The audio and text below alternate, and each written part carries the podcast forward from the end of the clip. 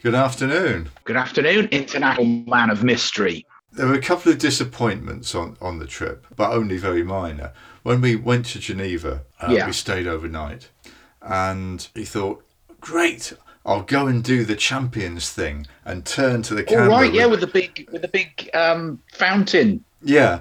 Except they turned the water feature off. Ah, what's whiz? Yeah, I know. I was I was just a, a bit disappointed, really. But when I came round to stopping overnight in Turin, we went for a quiet aperitivo in the lobby, and they seem to be quite popular on the continent. I don't know if you've seen them.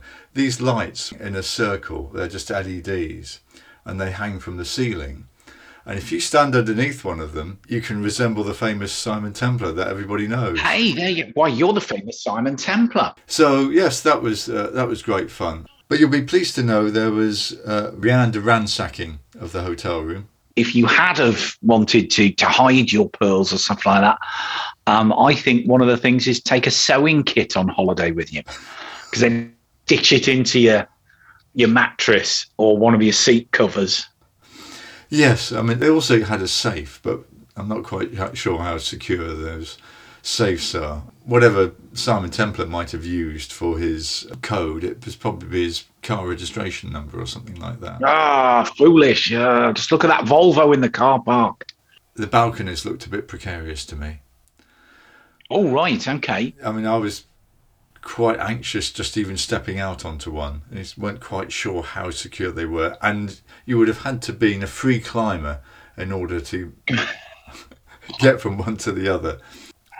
The, the number of burglars flattened on the pavement might have been a bit of a giveaway. All, all those second story men.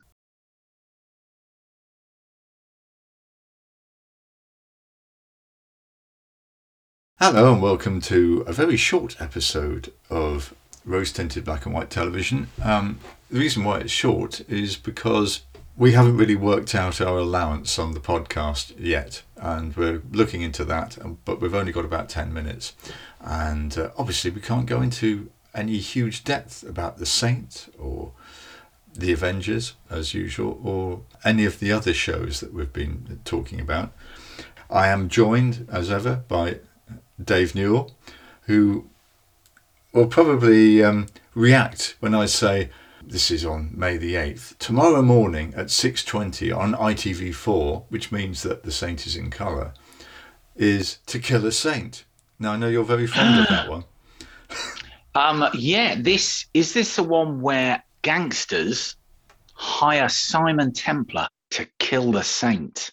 I can't remember it to be honest. I'll put the series on to record because otherwise you miss other notable themes such as the Loch Ness Monster and the giant ants and Fulton Mackay making several appearances before he became Mr. Mackay.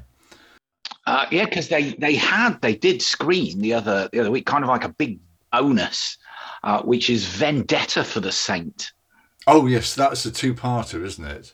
Yeah, which is the one where they all went on holiday to Malta. Uh, even though I think it's meant to be Italy, I think it's meant to be Sicily. Uh, but yeah, they go, they all go on like a big um, package deal through BEA and go to Malta. But it's really nice to see it on location. That's the one where Fulton Mackay meets a sticky end very early on. He's the inciting incident because he recognises um, a large number of Avengers points he used to work with.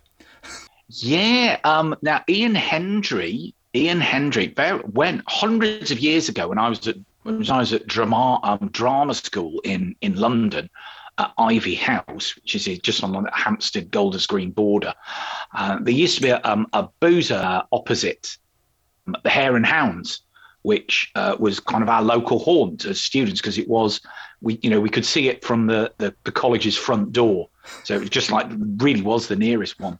Um, and uh, he used to drink in there quite quite a bit. Um, was Ian Hendry?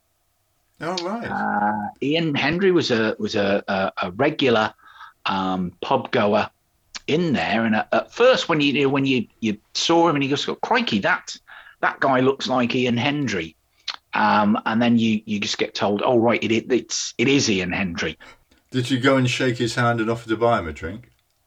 He was I, I, think he probably had enough drink, unfortunately, at at the time, and he and he did look quite quite ill. But he was always, uh, you know, he was quite open and chatty to to young drama students. You know, he was quite quite beneficial in that respect. He was just like, oh wow, crikey, it's it's in, he's in the Southern Star.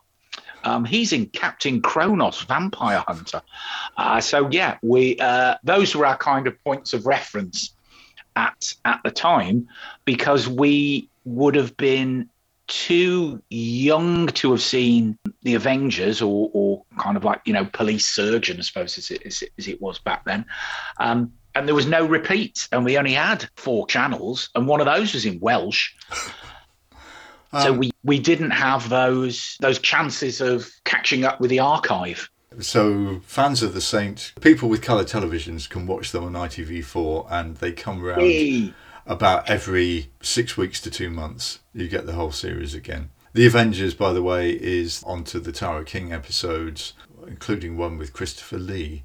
Again, I don't know what. I remember reading his autobiography on a train journey across Europe, and it, and it just got me angry. One of the things which which got me angry is he was trying to classify his height um, as being a disability, which I kind of know no, because he's not tall enough to be saying, right, oh, you're quite big, you're quite, you're quite a giant.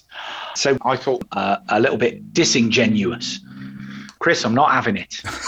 Moving on, coming up, there'll be more discussion of Saint episodes that have gone past, both in black and white, and maybe now in colour. And we'll be looking at uh, various uh, other things, including, if you remember, I did talk about the Citroen that the Saint hired, or that Andrew Sachs hired for the, the Saint. Black Citroen. Yeah, the, the, black Citroen. And there'll be more Citroen chat because I have gone down the Wikipedia rabbit hole.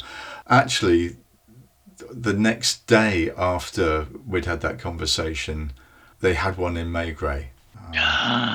Um, because doesn't it go all the way through? Isn't there a really stylish black Citroen in the film Diva?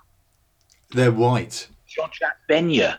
Um, I think there's a I think there's a really there's a there's a scene where someone is, is getting in their stylish car, and it is one of those Citroens. Yes, and um, there's a whole kind of history to them. It is referred to as a gangster's car in Diva, um, and when you go down that rabbit hole, you find out why. Because it was the um, preferred mode of transport for gangsters. But I'll talk a bit about that later. Um, there'll be various other bits and pieces when we return to a slightly longer format, hopefully.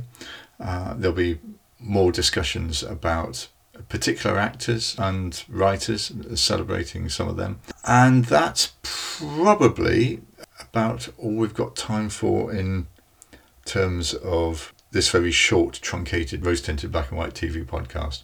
So thanks to everybody. Thanks to David Newell my co host. I'm Guy Morgan. This is a Soundstage North production, and we're going to carry on making these until you tell us to stop. Bye.